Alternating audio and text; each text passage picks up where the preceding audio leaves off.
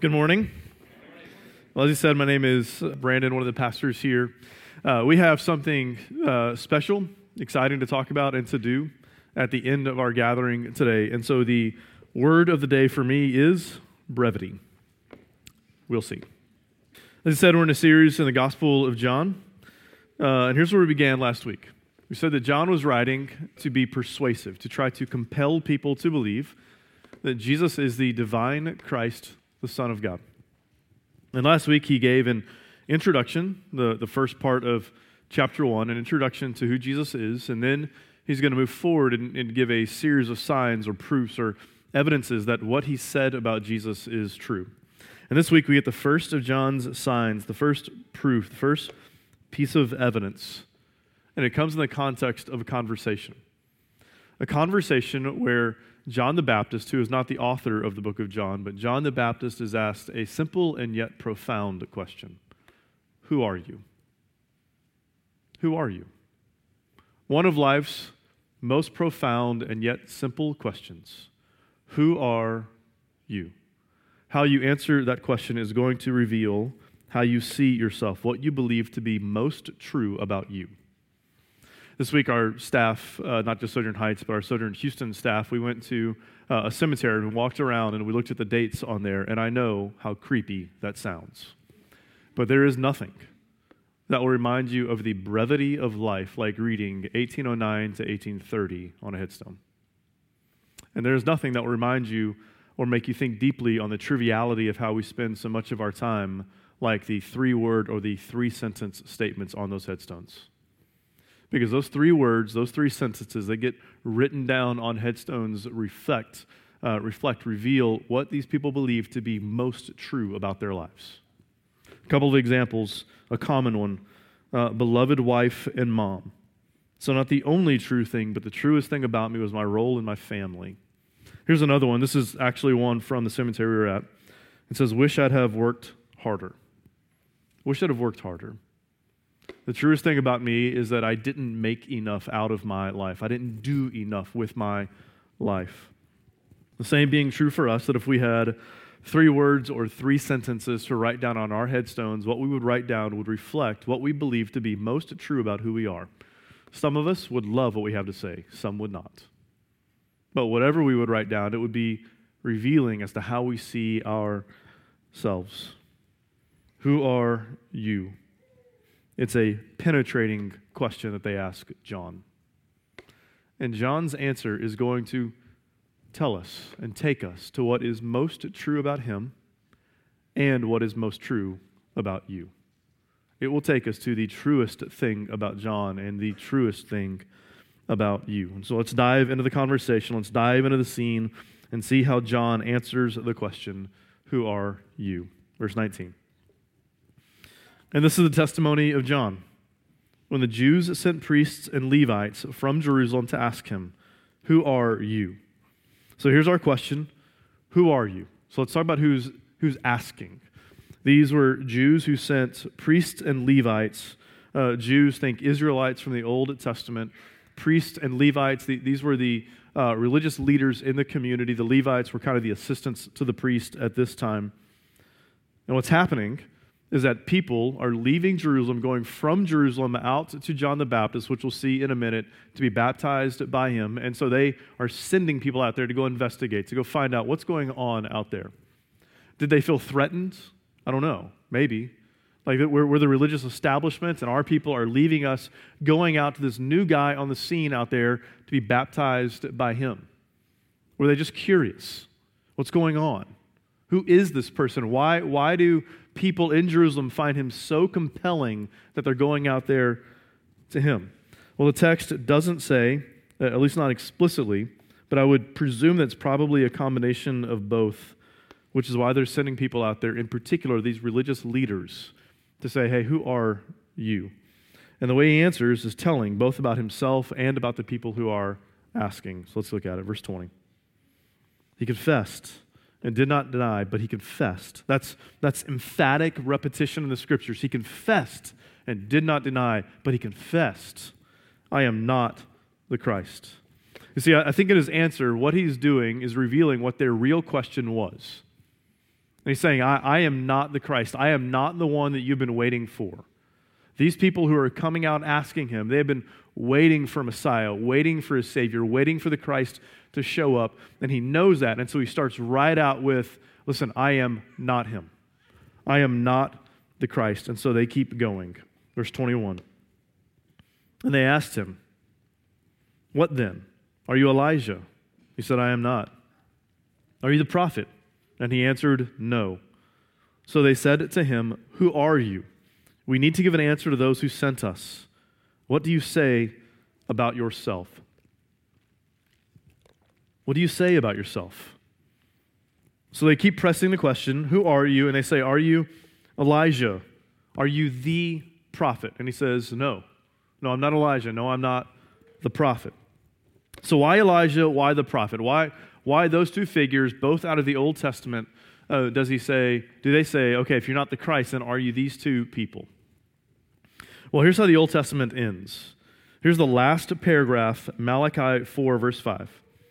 Behold, I will send you Elijah the prophet before the great and awesome day of the Lord comes. So Elijah was this Old Testament figure who was a prophet, somebody who spoke on behalf of God. Second King says that he was taken up into heaven, that he didn't die, and they expected that at some point he would return. That at some point he would make his way back onto the scene and it would precede this day that is to come. But then there's the prophet. Who is the prophet? Well, this is from Deuteronomy 18. It says, I will raise up for you then a prophet like you. That's like Moses, from among their brothers and I will put my words in his mouth, and he shall speak to them all that I command him. They expected this to be fulfilled. They expected there to be a day where there would be this prophet, the prophet, one like Moses, who would show up, who would speak God's words to them. They looked for this day. They thought this day was coming. So they say, Are you the prophet? And he says, No, I'm not him either. So here's the point while the text does not say explicitly why they were asking, Are you Elijah or are you the prophet? I, think that we have enough data to know this. Enough data to know that they expected something significant to be happening right here. That whatever was going on, this is major and this is significant. This could upend religion as we know it. This is potentially paradigm shattering. It is significant enough that we need to go out and investigate what's happening. This is not just some little thing happening out there, it's something we need to know what is going on. And you can feel the angst in the repetition. Uh, okay, then who are you? Listen, we, we have to give an answer to the people who sent us. We can't come out here, talk to you, and go back and not have an answer for them. So, what do you say about yourself? Who are you? We need to know. We need to know. And so now John is going to give them an answer, just not one that they were looking for or expecting. Verse 23. He said to them, I am the voice of one crying out in the wilderness, Make straight the way of the Lord, as the prophet Isaiah said. What do I say about myself, you ask? Who am I? What, what do I have to say about who I am? Here is who I am. I am a voice crying out in the wilderness, make straight the way of the Lord. I am a voice crying out in the wilderness to make straight the way of the Lord. This is him quoting Isaiah 40 back to them. Why does it matter he's quoting Isaiah 40? Well, here's the deal. Here's why. Isaiah is divided into a few sections. Isaiah 1 through 39, one section. The next section begins in chapter 40. Chapter 40 was written to Israelites that were in exile in Babylon, men, women, and children that had been ripped from their homes, taken into exile into Babylon, and it's saying, listen, life is not going to always be like this. There is this divine restoration coming. There's going to be an era, a time of restoration coming when you will no longer be in exile, but you'll be brought home. That day is coming, and when that day gets here, it will be global, it will be cosmic, and it will be like nothing you have ever seen before. That day is coming. And so here's what John is saying when he quotes back Isaiah 40 to them. He is saying, Listen, that day is here. The day is here. That time, that period, that era, that thing that you have been waiting for, it is here. But listen, I am just a voice here to tell you about the Word who is bringing that day in. I am not the one who is bringing about this divine restoration. I am simply a voice for the Word who is bringing in this divine restoration into our world. That is who I am. Listen, I, I was in counseling 10 years ago or so, and my counselor, like second, third session, just daggers to my heart, pulls up this text, reads this passage, and says, You know, Brandon, you, you, know, you know what I think? I think if they'd have asked you, Who are you? you'd have pulled out your resume. Walk through the, Hey, look, I've got this, I've did this, I did this, I've got these degrees. I am qualified to be doing what I'm doing. And John the Baptist just says, No, I'm nothing more than a voice here to tell you about the word, bringing about restoration into our world. But here's a question for you. He could have said, he could have said this I'm a voice crying out, The Lamb of God is here. I mean, he's about to say that, right? He's about to say, The Lamb of God who takes away the sin of the world is here. Why did he not just say, I'm a voice crying out, The Lamb of God is here? Why did he say, I'm a voice crying out in the wilderness, make straight the way of the Lord? Here's why. There's some imagery happening right here, speaking of the clearing of a road in the wilderness. So if a king is going to come to your town, you, you, you have to go out and you have to clear the trees out of the way to make a road so the king could come to your town. In other words, you had to get out there and you had to get the obstacles out of the way so the king could make his way to them. Remember that John is trying to write this letter to persuade people. He writes this theologically complex and rich letter in an effort to persuade and compel people to believe that Jesus is the divine Christ, the Son of God. And one of the groups he's writing to are Jews, and he is writing to them to try to persuade them to believe that Jesus is the Christ. And so, in doing so, here's what he's saying to them He's saying, Listen, I want to give you signs. I want to give you proof. I'm going to get there in just a minute, but I, I, can't start by talking about the proof. I've got to start talking about you because you have obstacles in your way to believing and receiving what I'm about to say. And we need to clear the obstacles out of the way so that you can hear who He is. Because listen, I want you to believe. I want you to know. I want you to see. I want you to see Him. But if you don't see Him you, yourself, you won't see Him.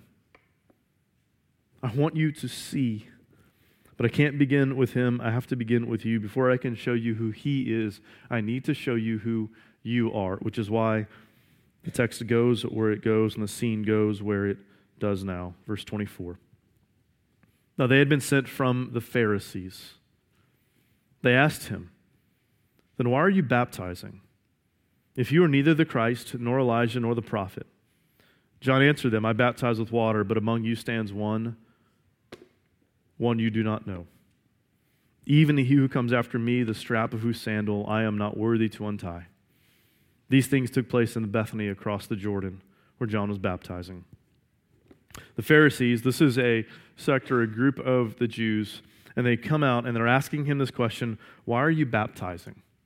Okay, if you're, if you're not one of the ones that we were expecting to show up, you're not Elijah, you're not the Christ, you're not the prophet, then why are you baptizing? But I think there's a deeper question that they're asking.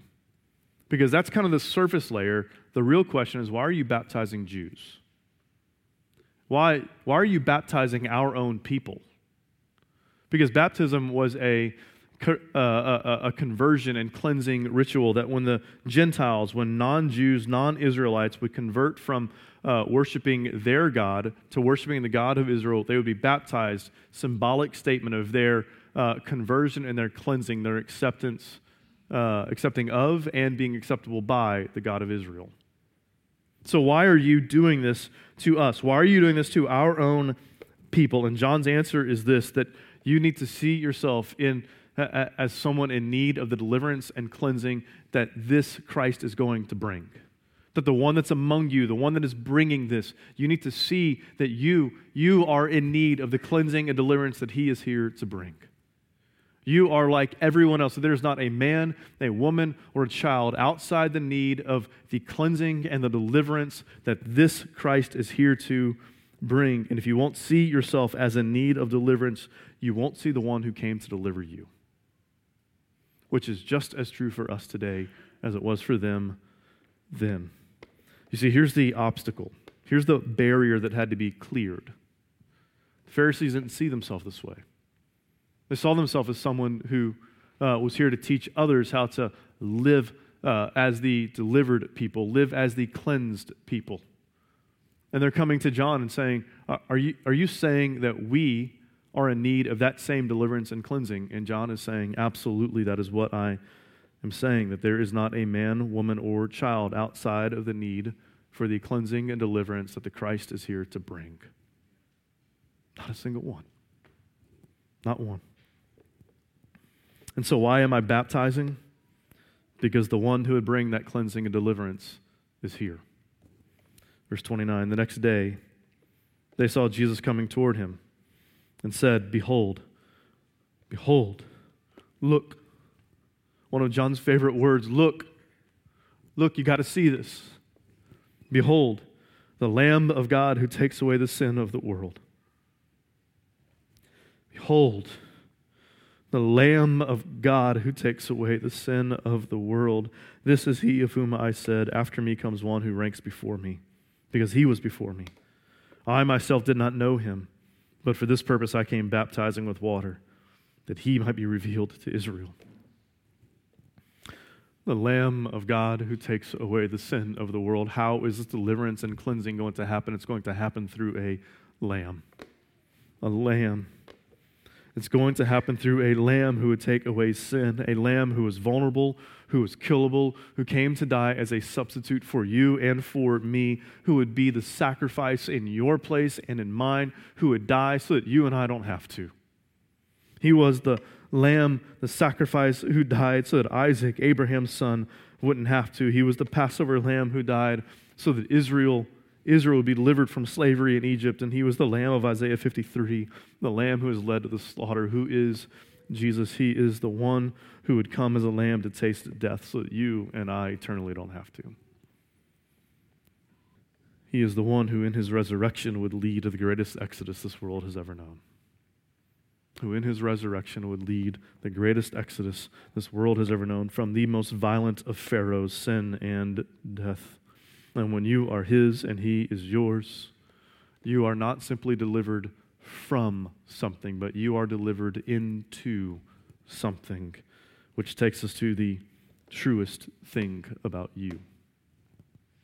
Verse 32 And John bore witness, and I saw the Spirit descend from heaven like a dove, and it remained on him.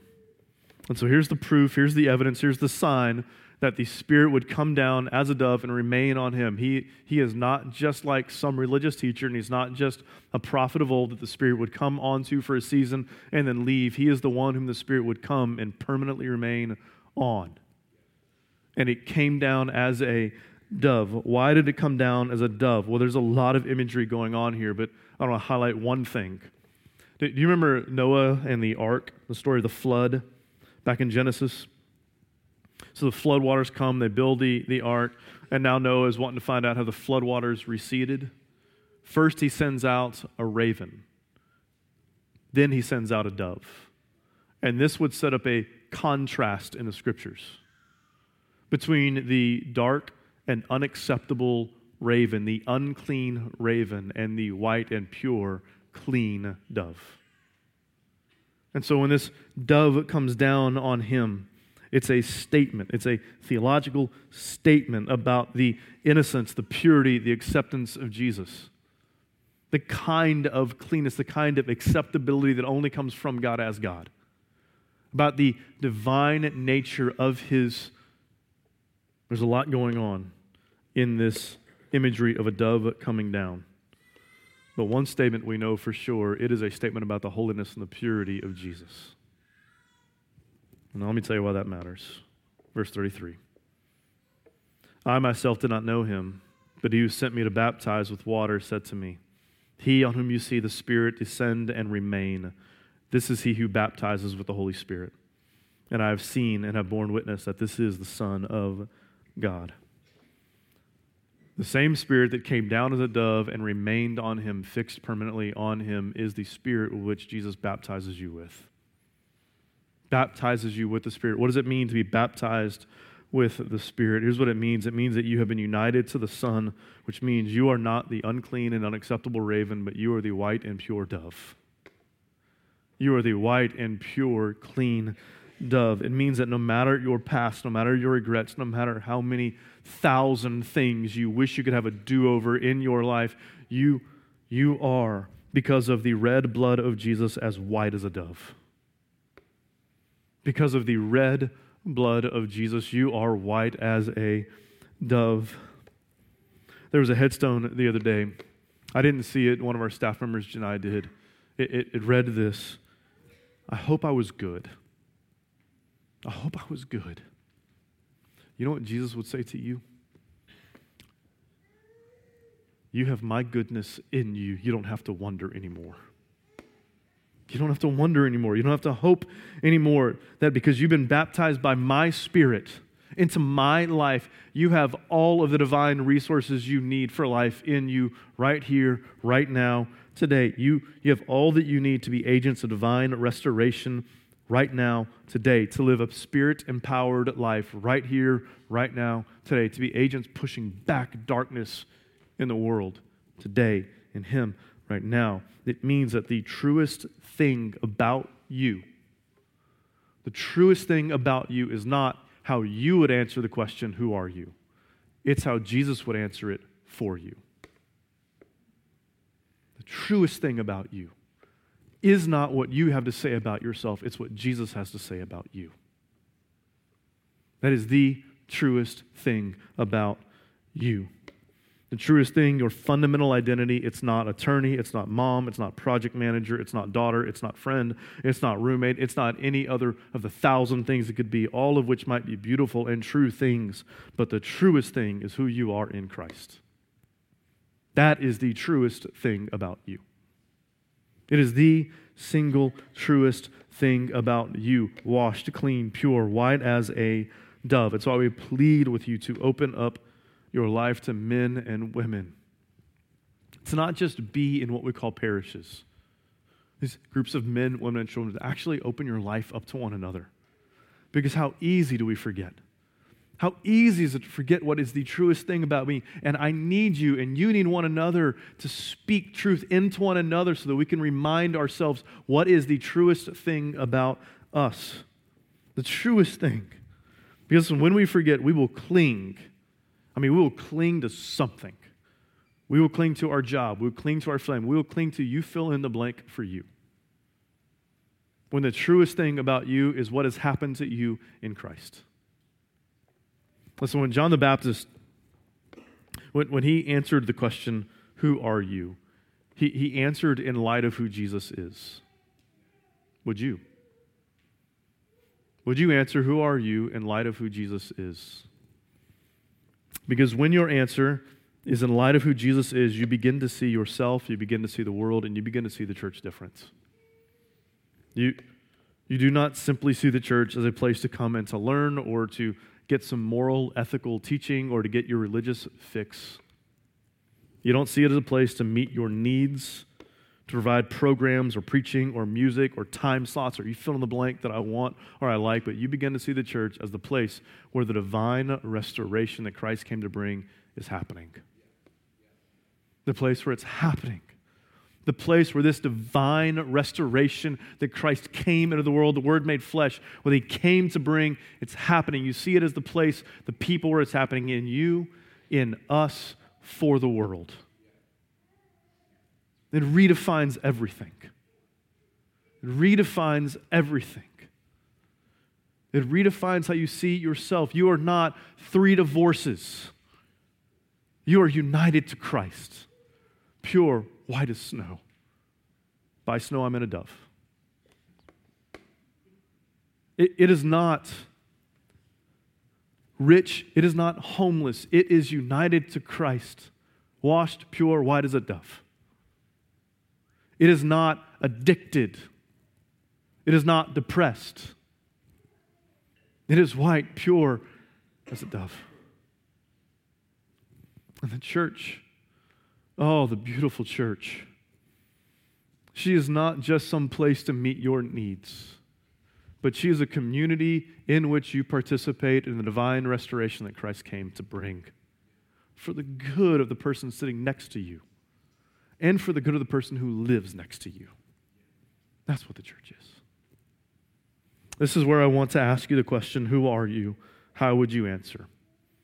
But instead, I'm just going to remind you of how Jesus would answer it washed, pure, because of my red blood, white as a dove. Let's pray. Father, thank you for this text and the chance to read it and to have it wash over us as a community today. Help us to believe. Help us to apply it and believe how it applies to our life. That we are not our failings, we are not our successes. Our core and primary identity is who we are because of what your Son has done for us. Washed, pure, white as a dove. Help us to believe that. It is a fight to believe that. We are prone to quickly forget, quickly find success, identity, and a thousand other things. Help us to remember that those things that are true about us can be good and beautiful, but they simply aren't the truest thing about us. Help us to live in light of what is truest about us. We pray in Christ's name. Amen.